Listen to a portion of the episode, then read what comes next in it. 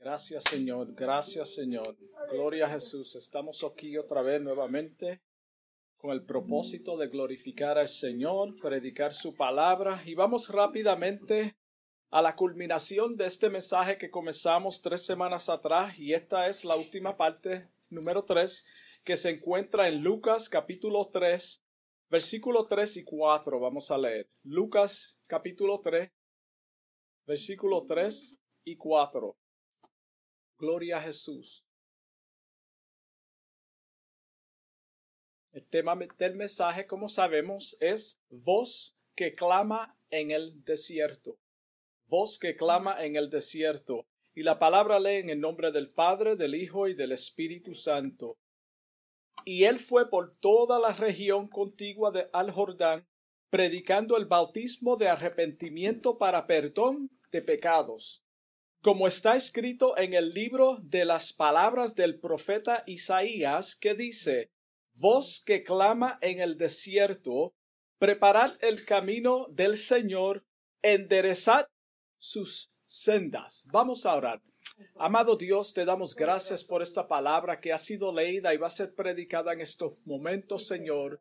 Te pido en el nombre de Jesús que tú me uses como instrumento, como canal de bendición, Padre, para los oyentes, para mis hermanos aquí presentes, Padre. Que salgamos edificados, Señor, en tu palabra a través del Espíritu Santo, Señor, que tú nos hables, Señor. Que ninguna palabra, Señor, que salga de mí Padre, pueda salir de mi boca, perdón, Padre, que sea el Espíritu Santo quien hable a este pueblo, Dios mío. Te lo pido en el nombre de Jesús y te doy gracias. Amén. Gloria a Jesús. Como dije, la semana pasada dijimos que mientras Juan, mientras Juan estaba en la prisión esperando su sentencia, dudó si Jesús era el Mesías prometido. Ahí fue donde nos quedamos la semana pasada. Pero antes de explicarlo, volvemos, quisiera volver a la explicación, a culminar con la comparación entre Elías y Juan el Bautista, porque hay una similitud entre estos dos profetas de la cual la palabra especificó o especifica. En ambos casos, procuraron matar a estos profetas. Vamos a ver, para tomar venganza de ellos. Jezabel la de Elías. Sabemos que ella procuró matar a Elías cuando huyó a, la cueva y Herodías, la de Juan el Bautista. Ella mandó a quién? A su hija. So ella quiso tomar venganza de Juan el Bautista.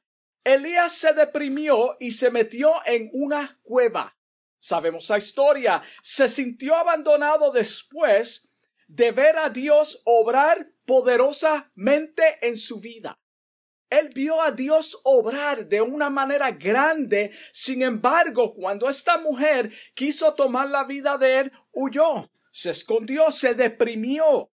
En el caso de Juan el Bautista, leemos en Lucas 7, 19 al 20, que mientras estaba en la prisión esperando ser decapitado, comenzó a dudar. Él comenzó a dudar. Tal vez pensó, si Jesús es el Mesías, y muchas veces nos preguntamos esto, si Jesús es el Mesías, ¿por qué no me saca de aquí? ¿Por qué no me saca de aquí? ¿En qué basamos esto? En el versículo 19 de Lucas 7, vio, envió a dos de sus discípulos a preguntar a Jesús si él era realmente el Mesías o debían de esperar a otros. So él dudó en ese momento de angustia de prueba. Pero si tú te pones a pensar, no fue Juan el Bautista testigo cuando vio que se abrió el cielo y descendió el Espíritu Santo sobre Jesús como paloma. Sin embargo, ahora está dudando y enviando mensajeros, discípulos de era, preguntar a Jesús si era realmente el Mesías. En Juan 1.29, cuando vio a Jesús, Juan el Bautista exclama, mira cómo él dice, he aquí el Cordero de Dios. Eso fue una certeza. El Espíritu Santo le, le reveló, he aquí el Cordero de Dios que quita el pecado del mundo. En Juan 1.33 dice, y yo no lo conocía. Yo no le conocía. Estas son palabras de Juan. Pero el que me envió a bautizar con agua, aquel me dijo, aquel me dijo, acuérdate que él está dudando, está en un momento de angustia, pero estamos probando toda la revelación de Dios para confirmar quién era Jesús. Aquel que me dijo sobre quién veas descender el Espíritu y permanece sobre él, él, ese es el que bautiza con Espíritu Santo. So Juan tuvo más que confirmación de parte de Dios. Cuando Juan el Bautista estaba en esta situación, él hizo lo que cada uno de nosotros haría. El Juan el Bautista sabía, él sabía que Juan, que Jesús era el Mesías. Nosotros conocemos por la palabra de Dios que Jesucristo es el Hijo de Dios. Sin embargo, cuando estamos en momentos difíciles, dudamos. Esto es una acción humana. Todos dudamos.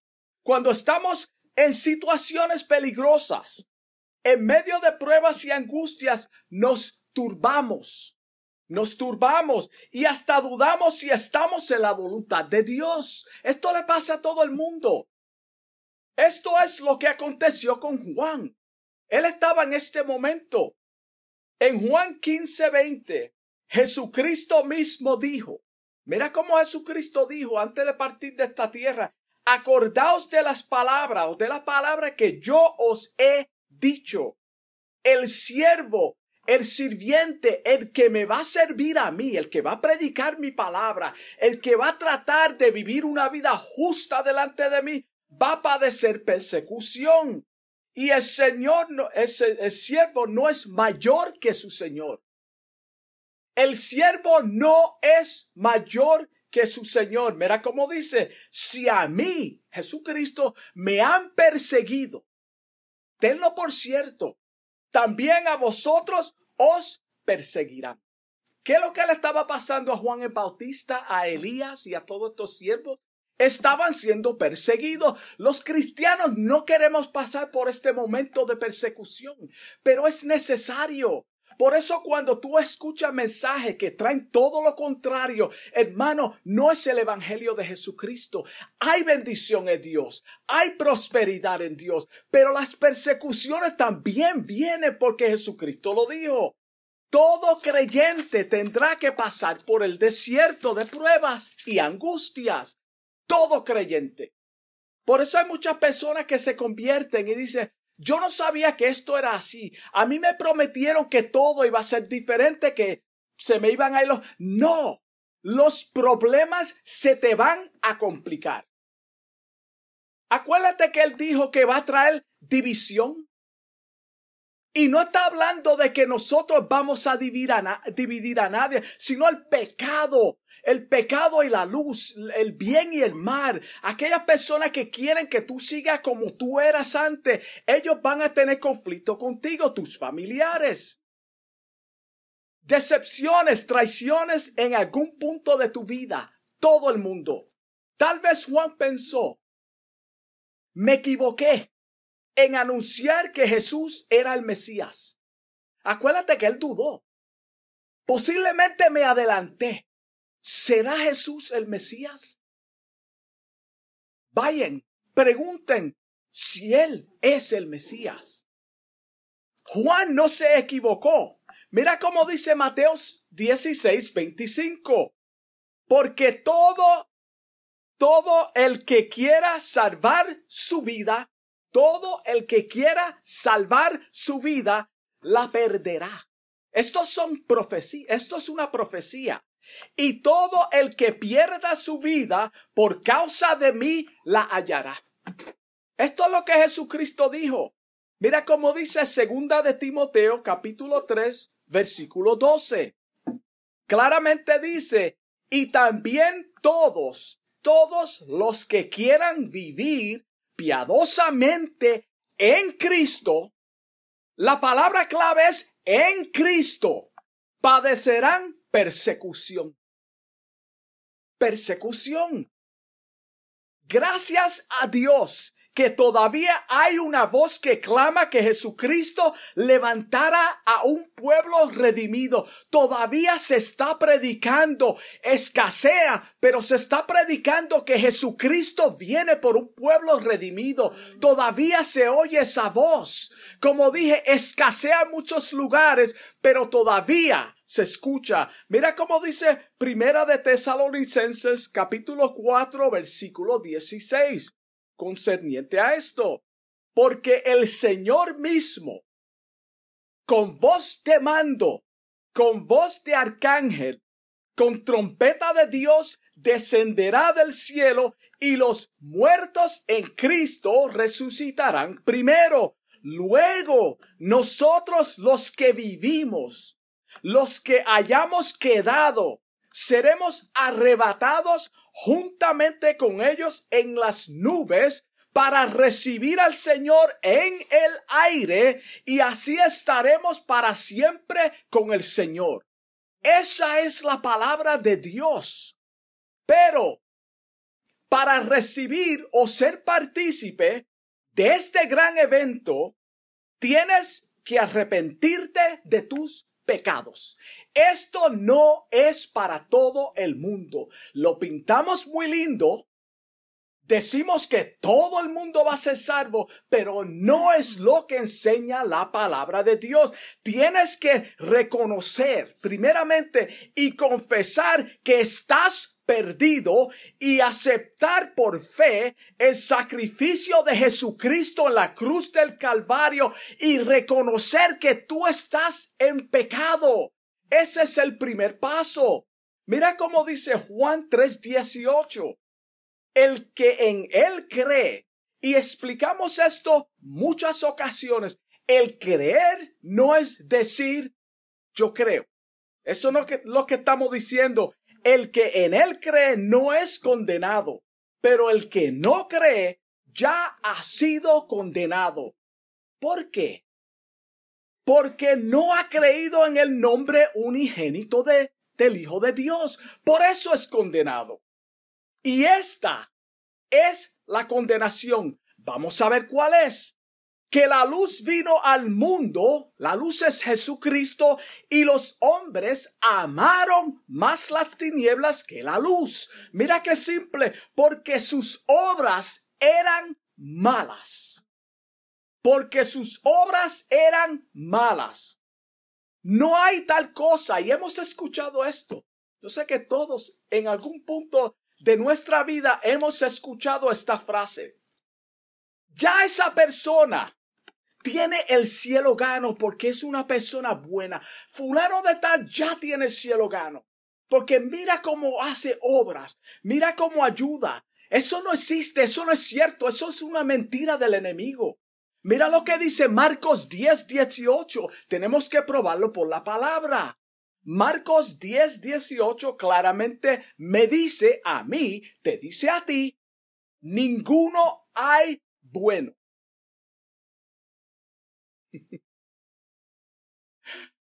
Gloria a Dios. Hay una expresión en inglés, I'm sorry to break your bubble ninguno hay bueno sino solo Dios. Solo Dios. Los que son salvos están y están sellados con el Espíritu Santo para el día de la redención son los que van a tener ese encuentro con Él son los que viven en armonía con Jesucristo, son los que tienen las promesas en la Biblia que han sido prometidas a los hijos de Él, no a todo el mundo. Que quede claro, el impío no tiene derecho a las promesas de Dios a menos que se arrepienta de todo corazón, un, un, una conversión genuina. Mira cómo dice Efesios, o como dice Efesios 1, 13, 14. Son para ellos los que están sellados con el Espíritu Santo, los que tienen la vida eterna, no por ellos mismos, sino por Él. a través de Él. Mi seguridad y tu seguridad como creyentes, nacidos de nuevo, descansa completamente, totalmente en Cristo, no en ti. Ya vimos que ninguno hay bueno. Él es mi pastor. Él es tu pastor. Jesucristo es el buen pastor. Y la Biblia claramente dice que el buen pastor da su vida por las ovejas. Él pagó el precio por mi pecado y pagó el precio por tu pecado. Mira cómo dice Juan 10, 27. Mis ovejas. Cuando él dice mis ovejas, cuando tú dices esto es mío, quiere decir que aquello no es tuyo. Mis ovejas oyen mi voz, yo las conozco, yo las conozco y me siguen. Podremos, podría mostrar un mensaje ahora mismo sobre esto, pero este no es el tema.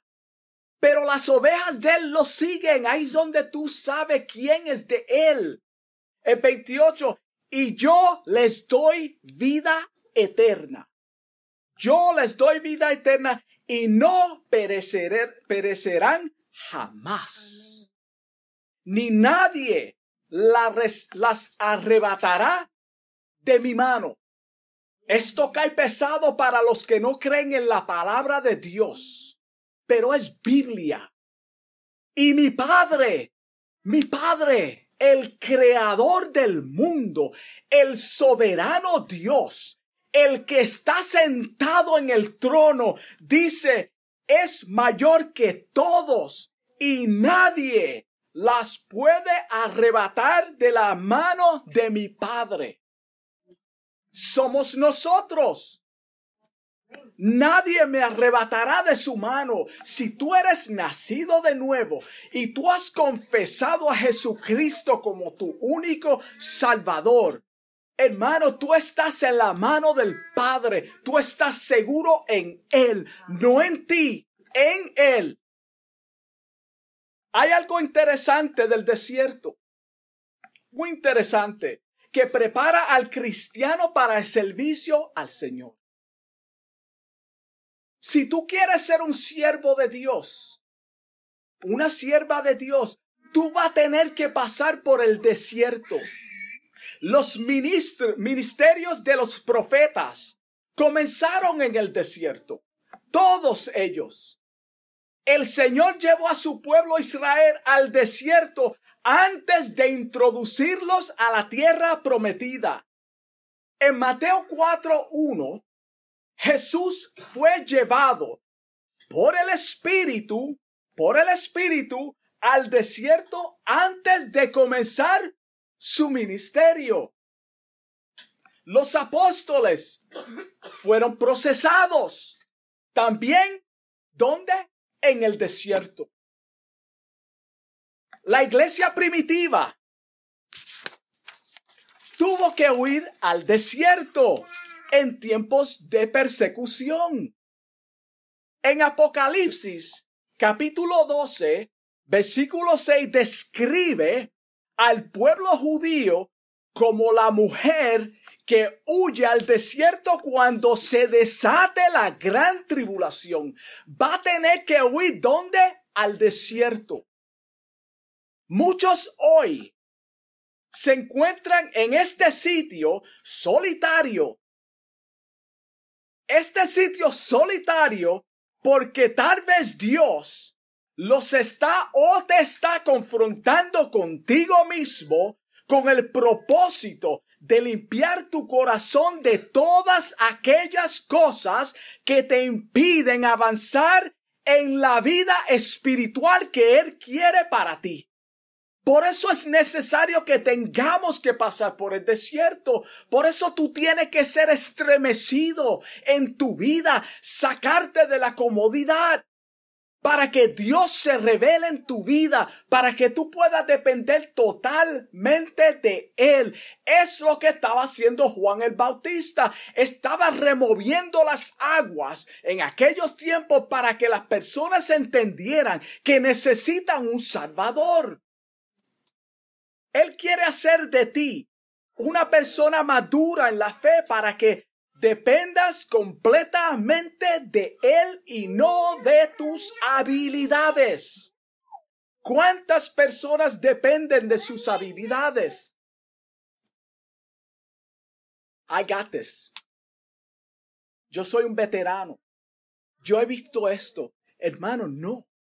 No. El proceso en el desierto es continuo es continuo. El arrepentimiento que predicó Juan también el que es el que nosotros estamos predicando es el mismo. No es un sentimiento momentáneo. Eso no es lo que estamos predicando. Eso no, lo, no es lo que enseña la palabra de Dios. O una falsa tristeza como la del mundo. No es lo que queremos lograr con el mensaje de arrepentimiento. No es para que la persona tenga una falsa una falsa tristeza como la del mundo. Es reconocer tus pecados y entender que necesitas un cambio de mente y pensamiento. Tu vida tiene que ser transformada por la palabra de Dios. Es un corazón constrito y humillado que reconoce su naturaleza caída y se aparta de toda maldad. Eso es lo que estamos predicando. Eso es lo que Juan el Bautista estaba predicando en el desierto. Mira cómo dice segunda de Corintios 7:10. Porque la tristeza que es, según Dios, produce ¿qué? Arrepentimiento para qué? Para salvación. Eso es lo que dice la palabra, no lo digo yo. No hay que lamentarse por esta clase de tristeza. No hay que lamentarse. Pero la tristeza del mundo, ve que hay una tristeza del mundo, por eso podemos engañar al pueblo de Dios con falsedades desde los púlpitos santo. Esta tristeza del mundo o la tristeza de Dios viene acompañada con un verdadero arrepentimiento. Esta no es como la del mundo que produce muerte. La tristeza del, eso es lo que dice el versículo que la tristeza del mundo produce muerte. ¿Por qué? Porque no es un arrepentimiento genuino. Por eso produce muerte, porque la persona es engañada. David dijo en el Salmo 51, versículo 3, porque yo reconozco mis rebeliones, estoy mal, hice lo malo, Estoy perdido. Necesito un Salvador. Señor, ayúdame. Por más bueno que tú quieras ser, jamás. Si no tiene a Cristo en tu vida, serás salvo. Yo reconozco mis rebeliones y mi pecado está siempre, siempre delante de mí. Si no es por Él, yo sigo pecando todos los días de mi vida sin arrepentimiento verdadero el que dice que produce arrepentimiento.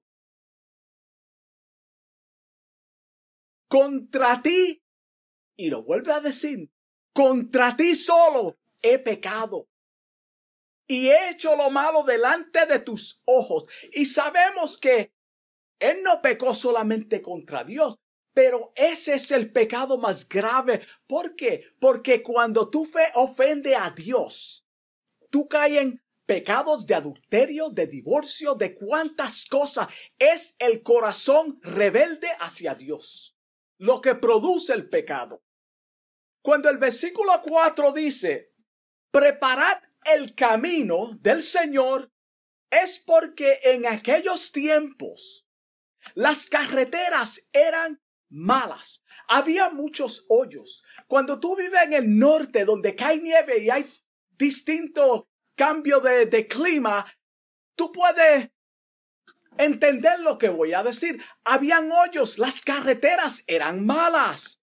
Cuando los reyes iban a viajar o a transitar por algún lugar, se les decía con anticipación a los habitantes de esa área donde él iba a viajar que el rey iba a pasar por X carretera. Hagan lo que tengan que hacer para arreglar el camino. El rey viene, arreglen el camino. Ahora mismo cuando una ciudad va a ser host, anfitriona de, por ejemplo, el Super Bowl, el fútbol americano, ¿Qué es lo que hacen? Levantan hoteles, arreglan las carreteras, hermano, ponen todo precioso. ¿Por qué? Porque viene un evento muy importante. Imagínate la, la llegada del rey. Arreglen las carreteras porque el rey va a transitar por esa área. Por eso él está diciendo, arreglen sus corazones. El camino que Juan menciona aquí es el corazón. Él está hablando del corazón, pero trajo algo que ellos conocían, porque era la costumbre cuando venían los reyes. Arreglen sus corazones y el Señor te dice en esta hora que me escucha, arregla tu corazón. Salmo 119, versículo 11 dice, en mi corazón en mi corazón he guardado tus dichos, no en mi apariencia. En mi corazón he guardado tus dichos. ¿Para qué? Para no pecar contra ti. Volvemos al corazón. Proverbios 4, 23 lee de la siguiente manera. Sobre toda cosa guardada, guarda tu peinado, Guarda tu vestimenta. Guarda tu apariencia. Eso no es lo que dice. Dice, sobre toda cosa guardada, guarda tu corazón. ¿Por qué? Porque del corazón mana la vida. De tu corazón es que salen los malos pensamientos, como dijimos la semana pasada. El Espíritu Santo en estos tiempos está preparando los corazones de aquellos que han, han de recibir la salvación. El Espíritu Santo está preparando los corazones de aquellos que han de ser salvos. Y es solamente a través de la palabra de Dios. Los judíos en aquellos tiempos pensaban que por ser descendientes de Abraham, automáticamente eran salvos y tenían entrada a la presencia de Dios. Confrontaron a Juan. Por eso Juan les dice, ¿quién os enseñó a huir de la ira venidera? ¿Quién os enseñó a huir de la ira venidera? Eso no se aplica a mí. Yo soy una persona buena y no comenzáis a decir dentro de vosotros mismos, tenemos a Abraham por padre. Yo soy descendiente de Abraham. Estoy justificado. Esto no funciona de esa manera. En cierta ocasión Jesús le dice a estos farsantes en Juan 8:37. Juan 8:37. Sé que sois descendientes de Abraham yo lo sé. Y sé que se están justificando. Pero procuráis matarme. Porque mi palabra no haya cabida en vosotros. Hermano, la palabra de Dios cuando es predicada sin alterarla, tiene que traer ofensa al que está mal. Tiene que incomodar al que está caminando torcido tiene que incomodar a todas aquellas personas que no quieren oír la verdad del Evangelio. Tiene que hacerlo. Respondieron y le dijeron, le dijeron, nuestro padre es Abraham. Jesús les dijo, si fueres hijos de Abraham, y ahora está hablando de lo espiritual, si ustedes siguen a Abraham como siervo que es mío, y era de acuerdo a como yo quería que él caminara, las obras de Abraham hiciereis. Estuvieran caminando en obediencia a la palabra de Dios. Yo soy cristiano, yo creo, pero no caminan en la palabra de Dios no asisten a ningún templo, no honran la Biblia. Hermano y amigo que me escucha, si tu padre, ya bien, si tu padre, tu esposa, tu esposo, abuelo o abuela fue o es una persona recta, honrada ante Dios, no quiere decir que tú estás justificado ante Dios. Esto no se transfiere. Tú tienes que nacer de nuevo como individuo. Tú tienes que hacer una profesión genuina ante Dios, aunque tu papá, tu mamá, tu abuelo sea cristiano. Esto no se transfiere. Tienes que arrepentirte y convertirte a Cristo de todo corazón. Tú necesitas un nuevo nacimiento y esto solo es producido por Dios a través de la obra del Espíritu Santo. No es producido por el hombre. La denominación, sea cual sea, no te puede salvar. Estar en una denominación o en una iglesia no te salva. No estamos diciendo que no asista a una iglesia, pero que esto no te salva.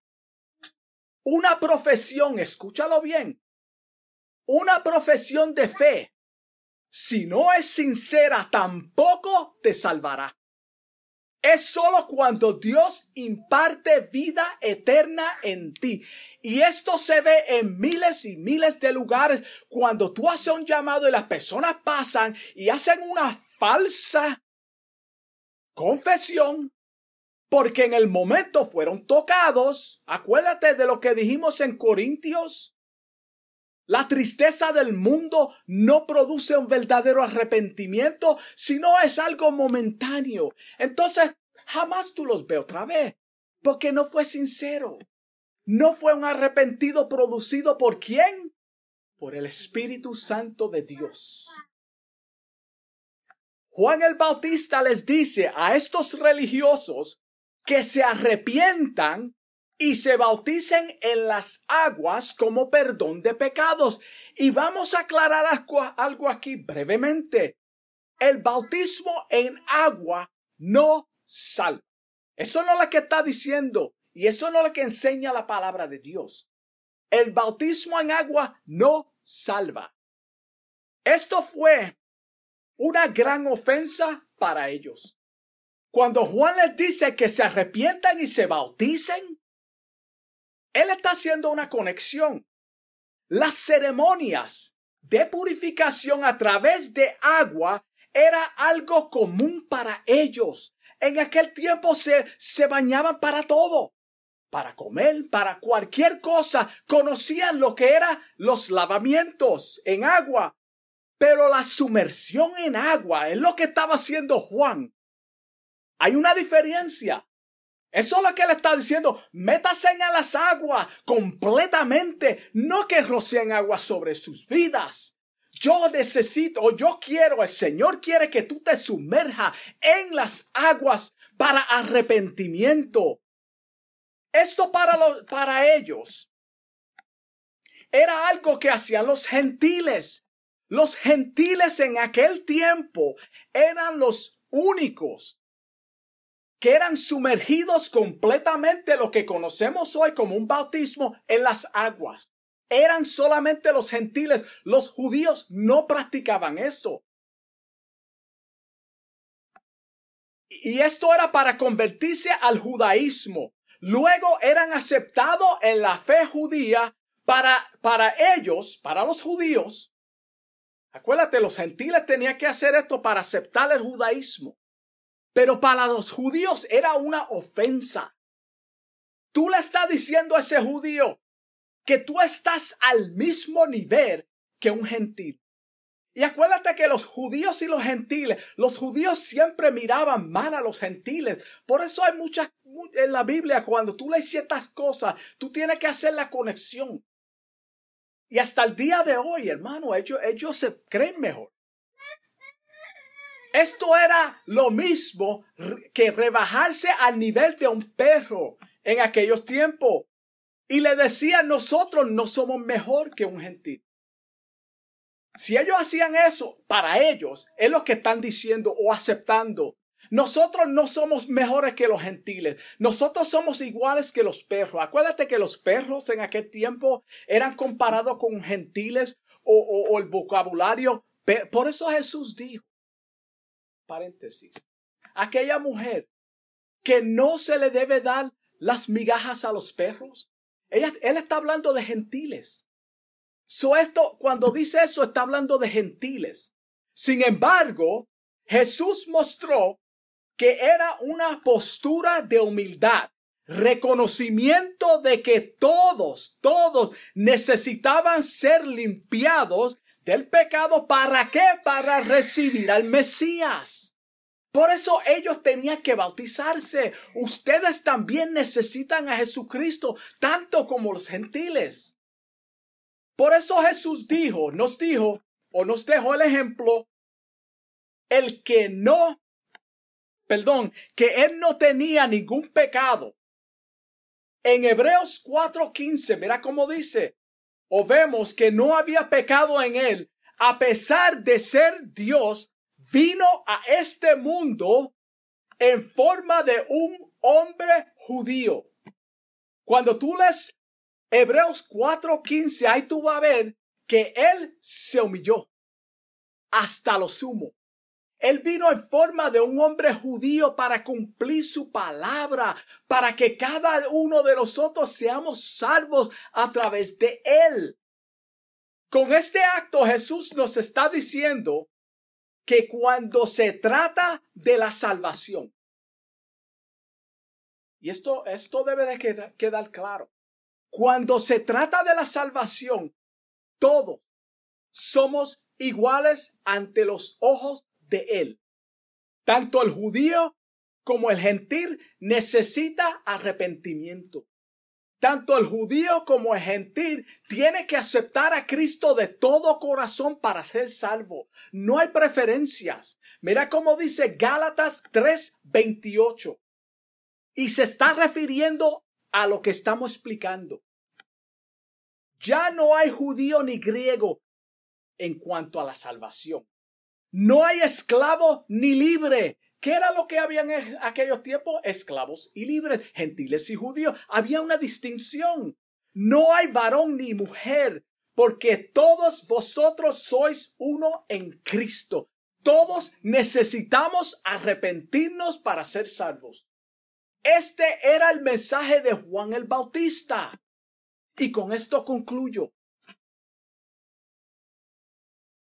¿Cuál es la enseñanza de este mensaje?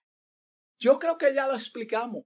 En tres partes hemos explicado el mensaje de Juan el Bautista y cómo nosotros debemos de estar predicando en estos tiempos igualmente. Que hace más de dos mil años se ha venido anunciando más de dos mil años. Por eso mucha gente lo descarta. Que Cristo regresará por un pueblo redimido. Desde gente, eh, personas ancianas, de que eran niños, están escuchando esto.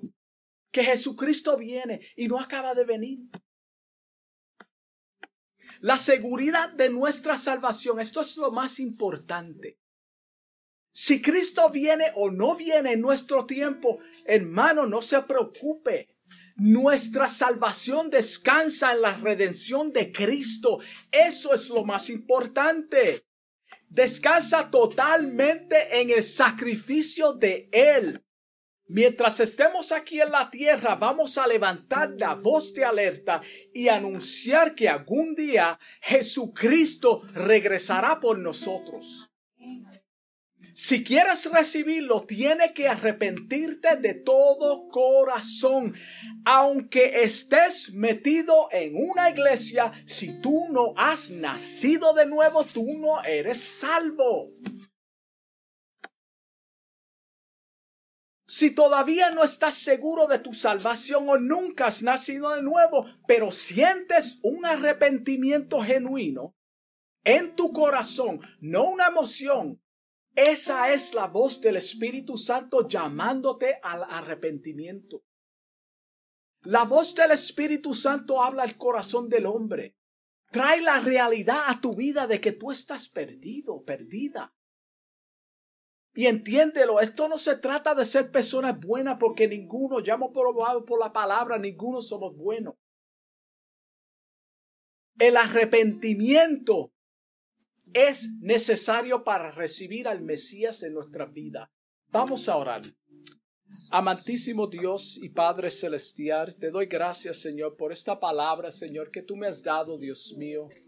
Te pido en el nombre de Jesús que haya sido de bendición, de, de de redargüimiento, Padre, para aquellas personas, Señor, que todavía no han hecho profesión de fe, Dios mío, aquellos que todavía no te conocen y tal vez han escuchado o, o escuchan este mensaje, Padre, yo te pido por ellos que tú los toque, Padre, que tu Santo Espíritu transforme ese corazón, Padre. En el nombre de Jesús te doy gracias. Amén. Gloria a Dios. Dios me lo bendiga.